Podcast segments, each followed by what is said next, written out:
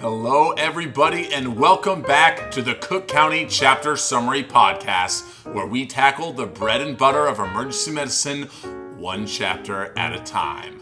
This episode, we are covering non-invasive ventilation and pediatric and adult intubation. In anticipation of this podcast, I just gave myself a little touch of succinylcholine, so I should have about twenty seconds to introduce our first talk. Coming from the measles capital of America, Berkeley, California, please welcome Quincy Moore, who will be covering non-invasive ventilation tech.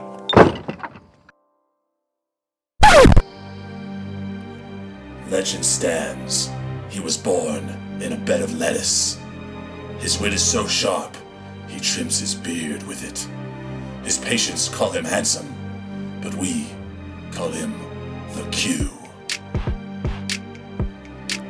What's up, everybody? This is Quincy Moore, P G Y three at Cook County, coming at you live from the South Loop. It's a lazy Sunday. I slept in, I did some laundry, I went to the dog park, and now I'm gonna drop that fire in the form of a Cook County E M podcast. Non-invasive airways, let's go. So I'm going to skip over the more basic stuff like nasal cannula and non-rebreathers. But don't forget about tools like nasal airways and positioning patients with a towel behind their head to get them in the sniffing position. Sometimes those basic things can help open up airways. Non-invasive ventilation, or N I V, is the meat of the talk. That's positive pressure ventilation through a mask that we use to try to stave off intubation in patients with respiratory failure. It's something we use on patients who are not obtunded and are protecting their airways. So if, if this is not the case, you're probably going to intubate that patient. N I V works by reducing work of breathing, recruiting obstructed airways, facilitating laminar airflow, and improving lung compliance. The most basic mode is PEEP, positive end expiratory pressure. If there's nothing in addition to this, it's C PAP or E PAP. All those are the same thing. This is one pressure setting for the entirety of the respiratory cycle, like holding up a hairdryer in your mouth. If you have two settings, with a higher setting during inspiration and a lower setting during expiration, that's BiPAP, and you can control both of those settings on the machine. Now, there are two types of respiratory failure. Type one is oxygenation failure, and type two is ventilation failure, or too much C O two. And depending on the type of respiratory failure your patient has, different settings should be used for your N I V. If there's oxygenation failure, type one, like pulmonary edema or pneumonia, they need PEEP or C PAP, which recruits alveoli and improves V Q matching. C PAP, you can usually start around five and then titrate up to fifteen if needed. If the patient has type two respiratory failure, ventilation problem like C O P D or asthma, they need inspiratory pressure, not PEEP. This isn't because of the disease process itself, but because when these patients are getting bad, where you're thinking about intubating them, they get tired and they aren't getting enough air. So if you give them inspiratory pressure, they don't have to use as much energy and their ventilation should improve. So this will be BiPAP or pressure support if you're using a ventilator. They're the same thing, and you can start around five and work up to fifteen of I PAP. A lot of folks use ten I PAP and five E PAP as a default setting, but you can probably do expiratory pressure around two or three to overcome the mask, and you may not need more than that. If your patient is uncomfortable on the N I V, which definitely happens, you can try a little pain medication or sedation. Fentanyl might help if you think the mask is uncomfortable for them, or if the problem is more anxiety, you can try a little Versed, one or two milligrams, or ketamine, half to one milligram per kilogram is what Scott Weingart uses. So all that sounds pretty sweet, but remember the absolute contraindications: decreased level of consciousness, excess secretions or vomiting risk, and any facial trauma or surgery that would preclude mask fitting. You can use things like gag reflex and pooling of secretions to assess for airway protection, but according to Tintinalli's, up to thirty-seven percent of healthy individuals and one hundred percent of all John Hardwicks have no gag reflex, so keep that in mind. Relative contraindications for N I V are hemodynamic instability, because N I V can decrease your preload, as well as severe hypoxia or hypercapnia and poor patient cooperation. Kind of self-explanatory stuff.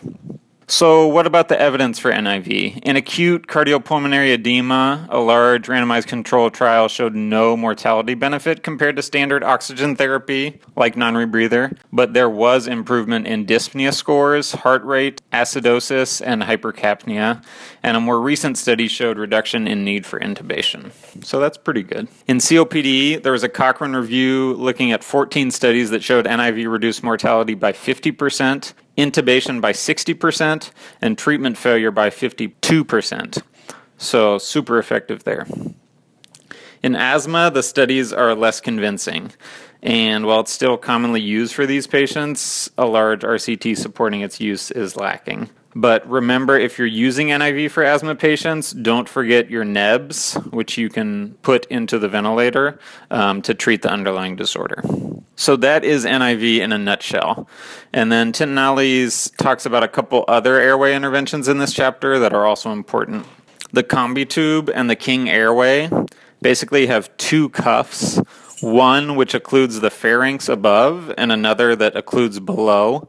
So most of the time when you shove this in blindly, you'll be in the esophagus, and there are ventilation apertures above that that allow you to ventilate the lungs while the esophagus is occluded by the lower balloon. If you happen to stick it in the trachea, and you'll realize this when you start to ventilate, you can change it and ventilate directly through the end of the tube and into the lungs.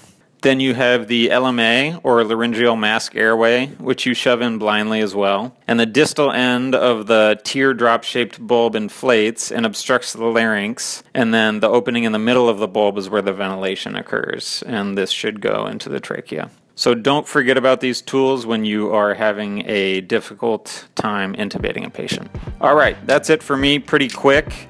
Here are five highlights. Number one, for oxygenation, respiratory failure like pneumonia or pulmonary edema, think about C PAP first. For ventilatory respir- respiratory failure, think about BiPAP first to get the inspiratory support and relieve their fatigue. Number two, if a patient isn't tolerating the N I V, think about giving small amounts of fentanyl, Versed, or ketamine, but be careful not to overdo it and decrease respiratory drive. Number three, if you have a patient with a difficult airway and are struggling with intubation, try using a King, combi tube, or L M A to buy yourself some time. Number four, if a patient is obtunded or can't protect their airway for any other reason, don't waste your time with any of this non-invasive ventilation stuff. Just intubate that patient and log that. Number five, how come nobody came to the Friends and Family Beach Day? It was like the best freaking Cook County E M event ever, and only Colette and I, and of course our friends and family, were there to enjoy it. Everyone better have been deathly ill, or there's really just no excuse. You don't have friends? You don't have family? I don't believe that. Come out next time. That's it. Have a good day, everyone. Bye. Quincy Moore, as always, with an excellent talk. Just to clarify, I was not deathly ill, but I do have a skin condition. It's called paleness, and therefore I'm allergic to the sun. Couple of quick points from Q's talk. Remember, C PAP is a single continuous setting. It's like sticking your head out of the window while driving down the freeway, which makes me assume dogs love C PAP. Think about C PAP for oxygenation failure. Think about BiPAP for ventilatory failure. Evidence for N I V. In cardiac pulmonary edema, evidence suggests no decrease in mortality, but N I V does decrease the need for intubation. In C O P D, in C O P D the evidence is clear.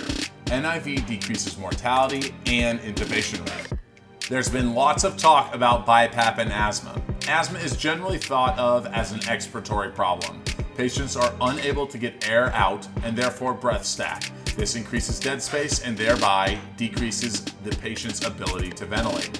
However, Scott Weingart argues that in end-stage asthma, asthma becomes an inspiratory problem. The patient is so tired from breathing, so hard for so long that the respiratory muscles fatigue.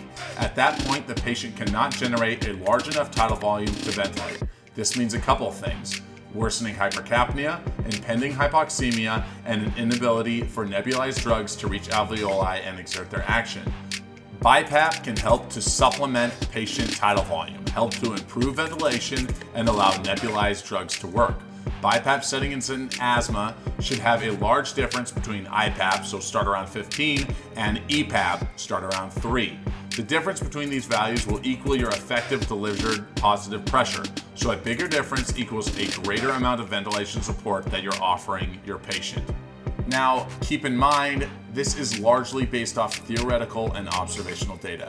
No large randomized controlled trial has been done to look at this problem. For the boards, don't forget about the absolute contraindications to N I V. So these are decreased level of consciousness, excess secretions or vomiting risk, or patients with major facial trauma. Our next talk is the reason I always keep a pair of adult diapers in my work locker. Pediatric innovation. Please welcome Doctor Thomas Engel, who will be covering this most important topic.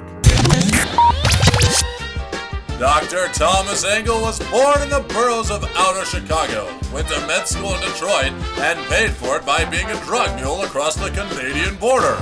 He likes long walks on the beach, his favorite color is red, and he runs an underground cockfighting ring. Please welcome Doctor Engel. Hey, it's Tommy again. What's your favorite food? This is my standard question to ask patients. Try it. You get some awesome answers, and it really relaxes some tense situations. I'm going to give you a quick talk on the pediatric airway. Okay, so honestly, it is very possible you could go your entire residency without intubating a kiddo. But I just spent a few hours looking into this topic, and don't worry, you have all the necessary skills to handle these situations. In fact, pediatric intubations have a higher first pass success than adult intubations. Let's walk through this topic using a case I just had at Lori. So E M S calls you for a four-year-old near-drowning victim coming to you A N O times three, but hypoxic to eighty-eight percent on one hundred percent non-rebreather after three minutes of C P R by bystanders, who is now three minutes out from your institution. Oh shit, now what? First, let's think anatomically. Kids older than twelve are basically adults, so they don't count. But kids less than eight have a few differences that are more pronounced the younger you get. First, kids have a big-ass occiput, so their chin gets pushed way easier to their chest when they're lying flat. This messes up their airway. Also, their tongues can be larger in proportion to their mouths, and their jaws recede more. The larynx then is going to be more superior and anterior with a weaker hypoepiglottic ligament, leading to a really floppy epiglottis. Once you think you have a view of the cords, it can be confusing because the esophageal opening, due to redundant tissue, can often form a V and look similar to the cords. Then, the distance from the cords to the carina is relatively short in some of these small kiddos, so it's really easy to mainstem them. And finally, the cricothyroid membrane is really small due to hyoid bone overlap, and this leads to the inability to cut the neck and need to perform needle crikes in anybody less than ten. Next, in regards to their physiology, they have a baseline increase in their metabolic rate with fixed tidal volumes and low F R Cs. If they need to increase their minute ventilation, they do so with increases in their rate, leading to less ability to pre-oxygenate and faster desaturations once they are tired, or once you paralyze them. Next, the cricoid is the narrowest aspect of their airway. When they get inflammation due to infection or agitation, this is the first place to get edematous, leading to rapid decline in their respiratory status. Last, kids do not tolerate desaturations as adults do. They'll often brady down really quickly and then go into asystolic arrest with even minor desaturation times. Now you, that you have thought through those key concepts, you probably now have one more minute left to set up your room before this kiddo arrives. You only need three basic things at this point. One, get your Broselow tape out and laid out on the stretcher. Next, make sure you have a pediatric mask and bag valve mask that are set up to oxygen. And finally, connect the pediatric pads to your cardiac monitor. The rest of it is all pretty standard to the adult intubation. Once the kiddo is in the room, run through your standard assessment with two differences. Get the kid's shirt off really, really quick. They can hide severe respiratory distress underneath that shirt. Next, you're going to need to use the family and E M S more often for a complete history, as the kids are often too young to really help you out at this point. In my case from above, the kid was maintaining his airway, but now more hypoxic to eighty-five percent on one hundred percent non-rebreather. He had severe intercostal retractions and tracheal tugging. The chest x-ray showed bilateral fluffy infiltrates that was consistent with pulmonary edema from the water consumption he had during the accident, and he appeared to be tiring. Now, while non-invasive ventilation is an option for kids, if you look and think that they are tiring, you need to act really quick because they're able to struggle for a long period of time. But once they hit that wall, they'll drop off the edge really, really quick. So now that we know we have to intubate this kid, we have five steps we're going to want to think about. First is going to be pre-oxygenation. In kids, you need to pre-oxygenate them with one hundred percent non-rebreather for at least three minutes prior to attempting intubation. Unlike adults in that standard eight minutes you have once you paralyze them, kids are only going to really have four minutes before they'll start to desat below ninety. You can allow the kid to sit in mom's lap to keep them calm and prevent worsening airway edema from them crying. Try to hold off on putting that I V as long as possible to keep the kid calm. And if they are super small, you can have the mom hold the mask in front of their face, acting as blow by oxygen as opposed to them wearing it, because some of them don't like it. Further, if your kiddo is really in distress, bagging kids is a much better option than when it, with adults. They actually tolerate it really, really well, and their O two sats will come up very quickly. The second thing is going to be positioning. The only difference with them is you're going to really want to remember the anatomy and have a towel roll ready to place underneath their shoulder blades, not under the head like we normally do with adults, to align the tragus with the sternal notch to get the best view of your airway because they have that big occiput. Third is going to be getting your equipment ready. This can be super stressful because there's so many size changes that go involved with kids. But if you get confused, just look at your Broselow tape. So first, set up your normal suction. Tube type is always an area of controversy. Historically, kids less than eight were almost always given uncuffed tubes for fear of causing airway edema because their airways are so small. But recent studies show that it probably doesn't matter if you watch the cuff pressure once you intubate them. So honestly, I'm going to just do like what I do with adults to get something out of my mind, and I'm just going to give them a cuff tube. The tube size can be estimated by looking at the little finger of the child. You can use the formula sixteen plus age divided by four to give you a tube size, or if you're in a rush, just grab a three point oh tube for an infant or a five point oh tube for a child. three point oh infant, five point oh child. Next is going to be blade type. Historically, it was taught to use a straight blade to pick up that floppy epiglottis, but some recent studies are showing that providers are most successful using the blade they're most comfortable with, and most of it that's going to be a curved M A C blade. So just use whatever you feel most comfortable with. Then it's the blade size. The book has this totally confusing diagram about how to figure out what size to use for these kids. Here's how I remember it. A M A C three is for a normal adult, a M A C two is for a smaller child, a M A C one is going to be for your infant. Then you got to remember to have all of your airway adjuncts the same as adults, they're just smaller sizes. And once again, if you get confused, just look at your Broselow tape. Fourth thing is going to be drug interventions. Your induction and paralysis medication are the same as for adults. There's just a few caveats.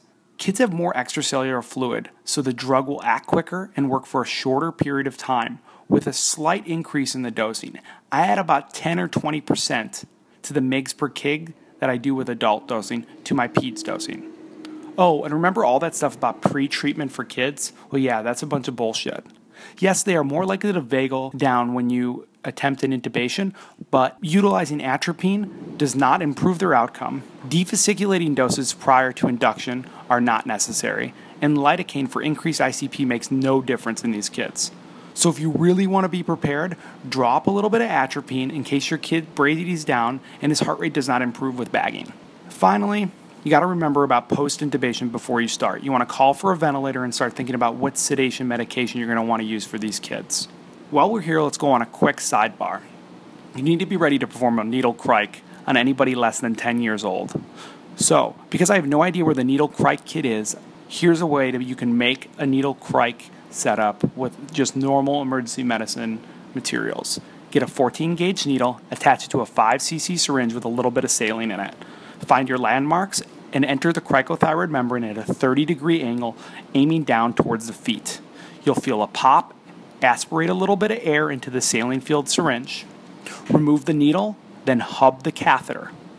You want to then connect a three cc syringe with the plunger removed to the hubbed catheter, then take the bag valve mask adapter from a seven point five E T tube, this is the little plastic piece on top if you don't know what I'm talking about, and connect it to that three cc syringe. Then take your oxygen tubing that you normally connect to a bag valve mask and connect it to that bag valve mask adapter. Make sure the oxygen tubing is connected to the wall port and crank it up to fifteen liters. Give the child one second of oxygen, then crimp the tubing for three seconds, allowing for passive exhalation. You can repeat this now for up to thirty minutes while you call for a surgeon, because this is only a very temporary airway. With the kid in my story, he was twenty kilograms, so he chose zero point four milligrams of etomidate and one point two milligrams of rock. After he got pre-oxygenated by sitting in his mom's arms for five minutes and us singing to him to keep him calm, the fellow was able to easily visualize the cords and pass a five oh cuff tube utilizing a two oh Mac blade, ensuring to stop at fifteen centimeters, or three times the tube size, to ensure that he did not mainstem intubate the kid. At this point, you cannot stop and think that you've done a great job and everything's all over. You need to now confirm tube placement using using bilateral breath sounds, end-tidal C O two, and a chest x-ray. Then you're going to want to place an O G or N G tube, as kids often have a tendency to get gastric distension really easily that can put them into worsening respiratory distress. And because kids often have a floppy neck, consider securing both their head and neck to the stretcher while you're taping in that E T tube so they don't kind of flop around. And then finally, make sure that cuff pressure isn't too high in the tube, because we don't want to cause that dreaded airway trauma that would happen down the line. So now, while you're calling your P I C U friends or figuring out some crazy way to get your kid transferred to a P I C U-capable hospital, you got two things to remember because your friendly R T is yelling at you. What kind of vent settings are you going to set this kid on? Are you just going to bag him forever? Well, don't overthink it.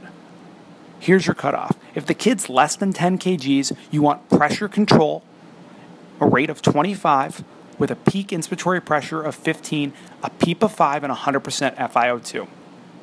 If they're greater than ten kilograms, that's more like a two-year-old, two-and-a-half-year-old.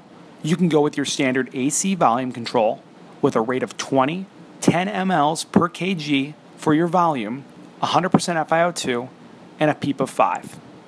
In thirty minutes, get a gas and adjust your vent settings as you do with adults. The other thing you're going to want to think about is sedation medication. This is really becoming a big deal in the adult world, and honestly isn't really even in the radar in the pediatric emergency medicine field yet. But from expert consultation, here's a bare minimum of what you need to know. Like adults, take care of the pain first. Give them a bolus of fentanyl, one microgram per kilogram. Then, based on their blood pressure, choose a sedative. If their blood pressure is good, you can give them a half a milligram per kilogram bolus of propofol or a half a milligram bolus of Versed. At this point, call your friendly pharmacist or look up the drip rate for pediatrics. One of my favorite pediatric apps, thanks Zach Ramsey, is PediStat. P E D I stat. It's about five bucks and it will save your life. So if you're lucky to be like me and be at a pediatric hospital, our kid was sent up to the P I C U after us only giving him one dose of fentanyl. We didn't even have to put him on the vent or choose a sedative because the P I C U took care of it. All right, that's all I really got for you today. In summary, I want you to remember a couple of things. Kids have a little bit of different anatomy. Make sure you put a towel roll under their shoulders to align their airway. Remember that their larynx is going to be really anterior and really superior. Keep them calm as best as possible. Utilize the Broselow tape for all of your measurements prior to intubation. Understand how to perform a needle crike, utilizing things that are just located in our department. And finally, once you've intubated them, do the same stuff that we do with all of our adult intubations. Confirm tube placement, put them on a pain medication as well as a sedative, place them on the ventilator. You can always bag the kid while you spend time looking up the correct ventilator settings, and then call your P I C U or someone who can get you to a P I C U. Thanks for your time. Hope you're all doing well. Later. Excellent talk from Tommy Engel. Remember, kids have a bigger occiput, a smaller jaw, a relatively bigger tongue, and their larynx is more superior and anterior than adults. Also, kids have a big floppy epiglottis. Given their shorter trachea, kids are much easier to mainstem. Tube placement should be around three times the tube size. So if you have a tube of five, you're gonna place that tube at fifteen. Kids have a small cricothyroid membrane, and therefore we need to needle crike rather than surgically crike kids who are less than ten years old. When you're trying to figure what size tube a kid needs, look at Broselow's, an app, or look at the child's fifth digit. The tube should be around that diameter. You can also use the equation sixteen plus age divided by four. Or you can remember that for an infant, you're usually going to use a three oh, and for a child, you're going to use a five oh. When choosing what type of blade you're going to use, you can remember that a Mac one is usually for an infant, a Mac two is for a child, and a Mac three is a normal adult or teenager. Always err on the side of a larger laryngoscope blade. For mechanical ventilation in kids, settings are determined by patient weight. For patients less than ten kilograms, use pressure control, a rate of twenty-five and a peak inspiratory pressure of fifteen. Peak should be five, F i O two of one hundred. For kids greater than ten kilograms, treat them like an adult. A C volume control, a rate of twenty, a volume of ten milliliters per kilogram, a PEEP of five, and an F i O two of one hundred. For post-intubation care, remember, treat pain first. Bolus fentanyl at one microgram per kilogram. And for sedation, you can use propofol or Versed. Use PediStat for your doses. Also, I'd recommend, whether you're using PediStat or another app or the Broselow tape, go look at it. Get familiar with the app. You don't want the first time you're looking at this thing to be when a kid is crashing in front of you. Finally, Tommy also reminded us to check the cuff pressure in kids. So how do we do that? Well, you go grab a manometer, you connect that to the cuff port. That's the port that you blew up the cuff with with the syringe. And then you check the cuff pressure. The cuff pressure should be about eighteen to twenty-four centimeters H two O. All right, guys and girls, we only have one more talk. And if you're not sick of my voice already, you will be. This next one's a bit of a long one, but it's an incredibly important topic. Intubating the adult.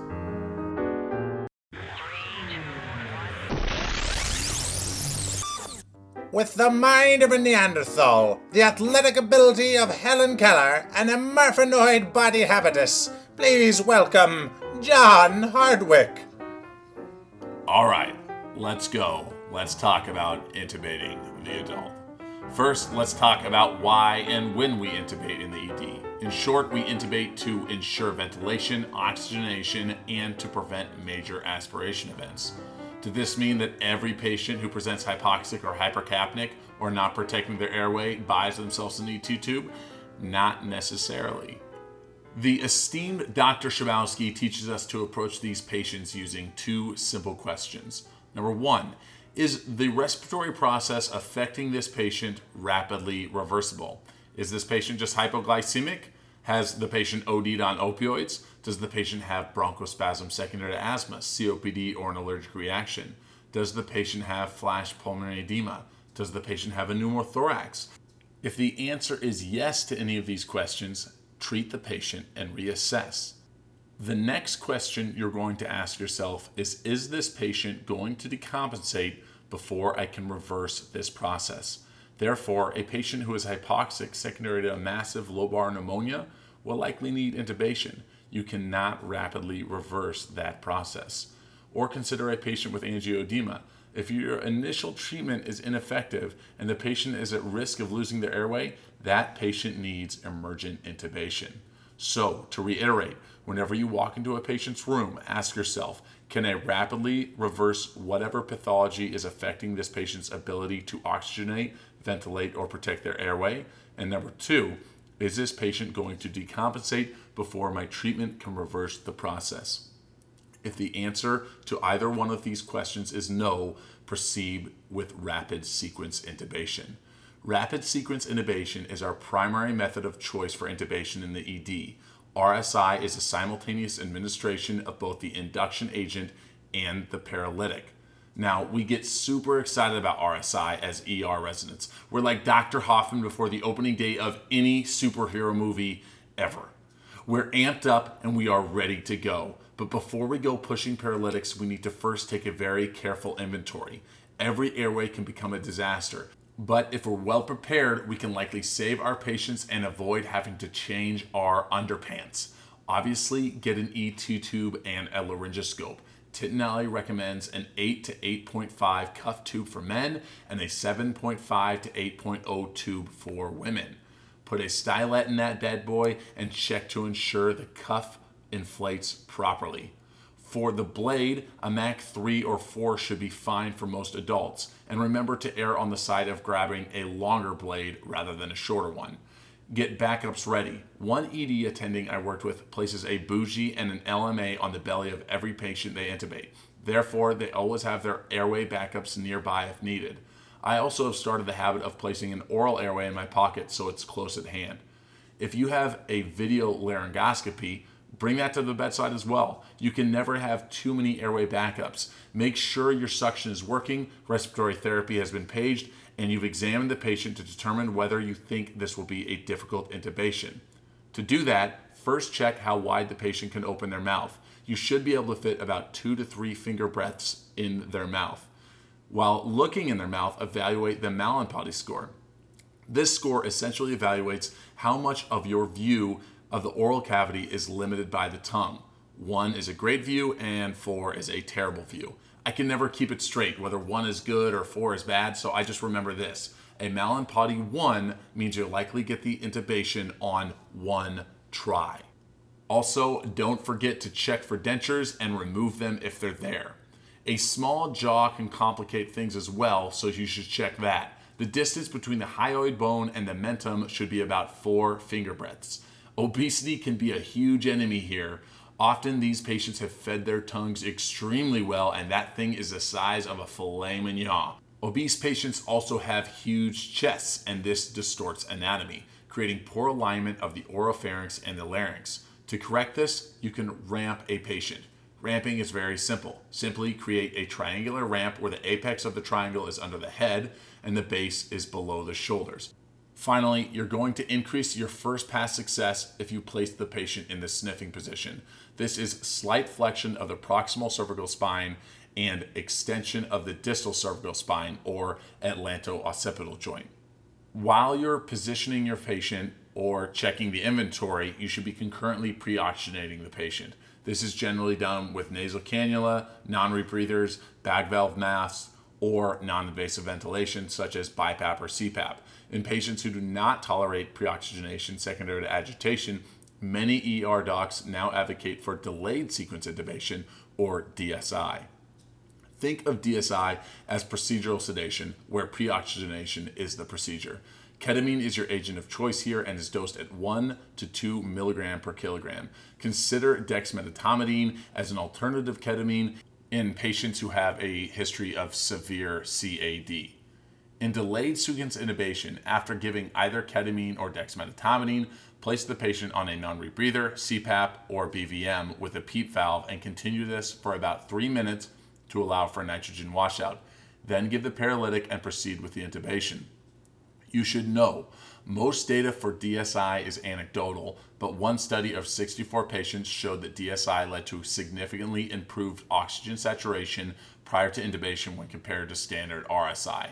Definitely check out Doctor Weingart's talk on D S I at m crit dot org for a more thorough and eloquent discussion of this novel approach. Moving on. Now that you've got your patient ready for the intubation, you're almost ready to give the induction and paralytic agents. But first, we should consider adjunctive pre-treatment therapies.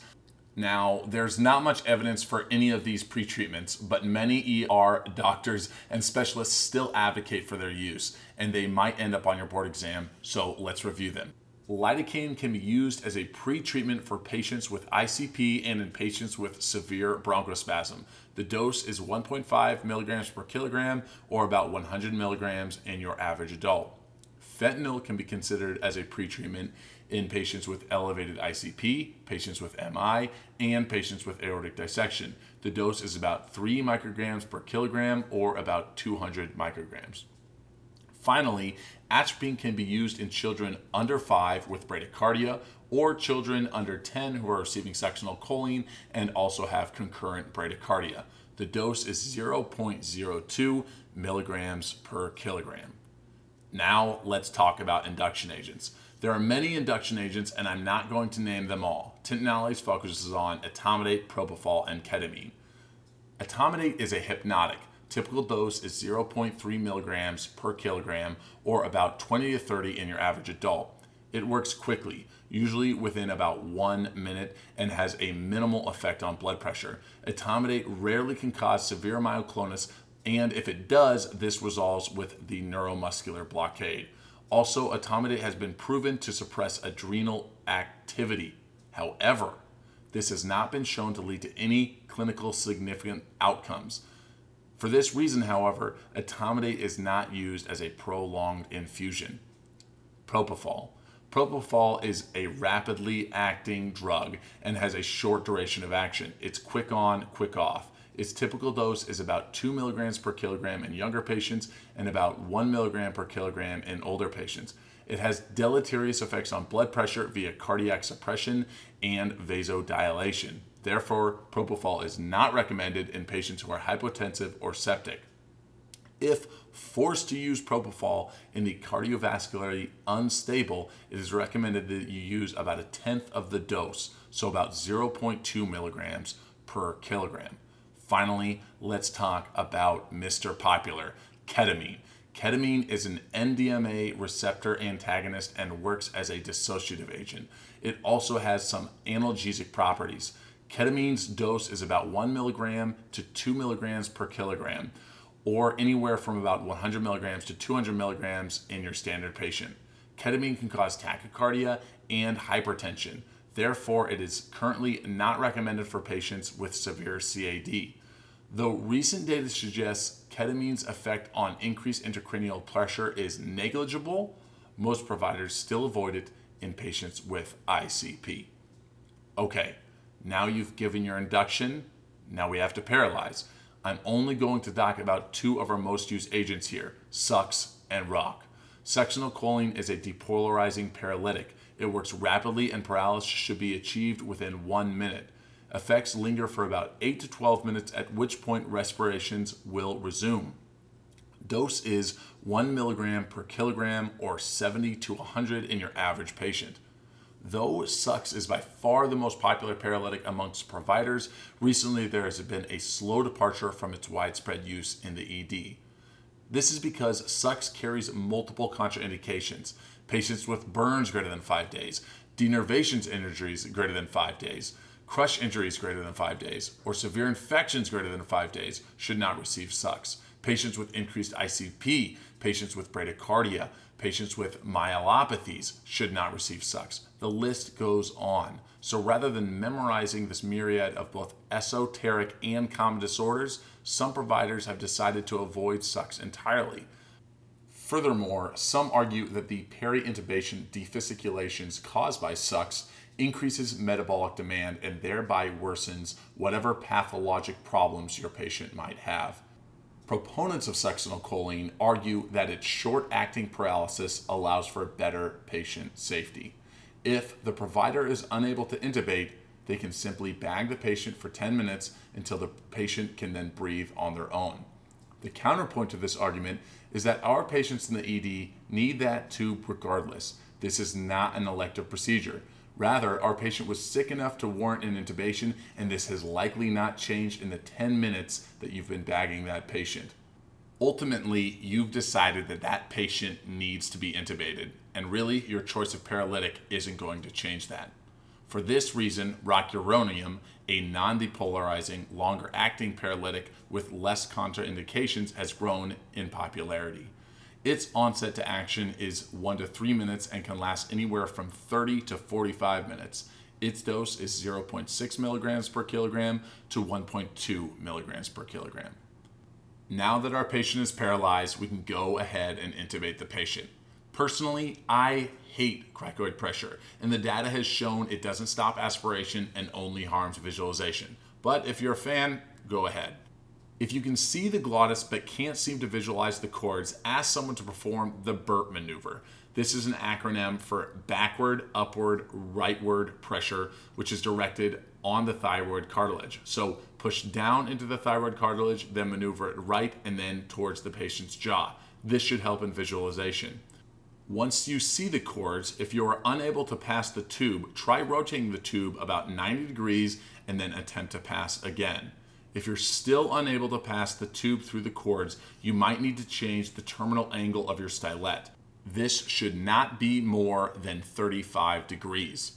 If you are still unable to pass, you might have grabbed too large of a tube, or your stylet is not fully loaded. If you continue to be unable to pass, pull out and rebag the patient until their O two sats improve. If you are unable to bag the patient, place an oral airway and reattempt bagging. If bagging remains unsuccessful, place an oropharyngeal airway, a King, L M A, or combi tube to assist in ventilation. If all these methods fail, consider a surgical airway. If you have been successful in passing the tube through the cords, ensure good placement. Check for bilateral breath sounds, equal chest rise, condensation in the tube, and check for color change on the qualitative C O two detector. Then get a chest x-ray and ensure the tube is two to four centimeters above the carina. If on your initial exam, you determine that oral intubation will be exceedingly difficult or impossible secondary to morbid obesity, trauma, facial edema, or other anatomical abnormalities, consider your adjuncts. Nasal intubation with or without nasopharyngoscopy can be considered. In blind nasotracheal intubation, anesthetize the patient's nasal passages and the oropharynx with hurricane spray, then apply nasal afferent spray. Have the patient sit forward with the neck extended. Advance a five to six oh E T tube through one nair directed at the occiput. Once you feel you have passed into the oropharynx, rotate the tube around fifteen to thirty degrees. Upon patient inspiration, quickly advance the tube. Tracheal intubation should initiate a cough, and the tube should fill with condensed air. If the patient remains able to talk to you, or you hear any vocal sounds, then the intubation has failed. The optimal tube depth for nasotracheal intubation is twenty-six to twenty-eight centimeters. After ensuring correct tube placement, give the patient a dose of either morphine and fentanyl for pain control, and add a sedative if needed. Get the patient on the vent and up to the I C U. Don't forget to drop an O G or N G, put the head of the bed at thirty degrees, and place a Foley. All right, I know that was a long one, but thanks so much for listening. All right, it is another podcast in the books. Stick a tube in me, I am done. Big thanks to Quincy Moore and Tommy Engel for their insightful podcast. If you too want to make a podcast, send me an email. My email is hardwick john two thousand thirteen at gmail dot com. That's Hardwick, H A R D W I C K. As always, this podcast does not reflect the views of John Stroger Hospital, Cook County Human Health Services, or the Stroger Emergency Medicine Residency. Until next time, we'll see ya.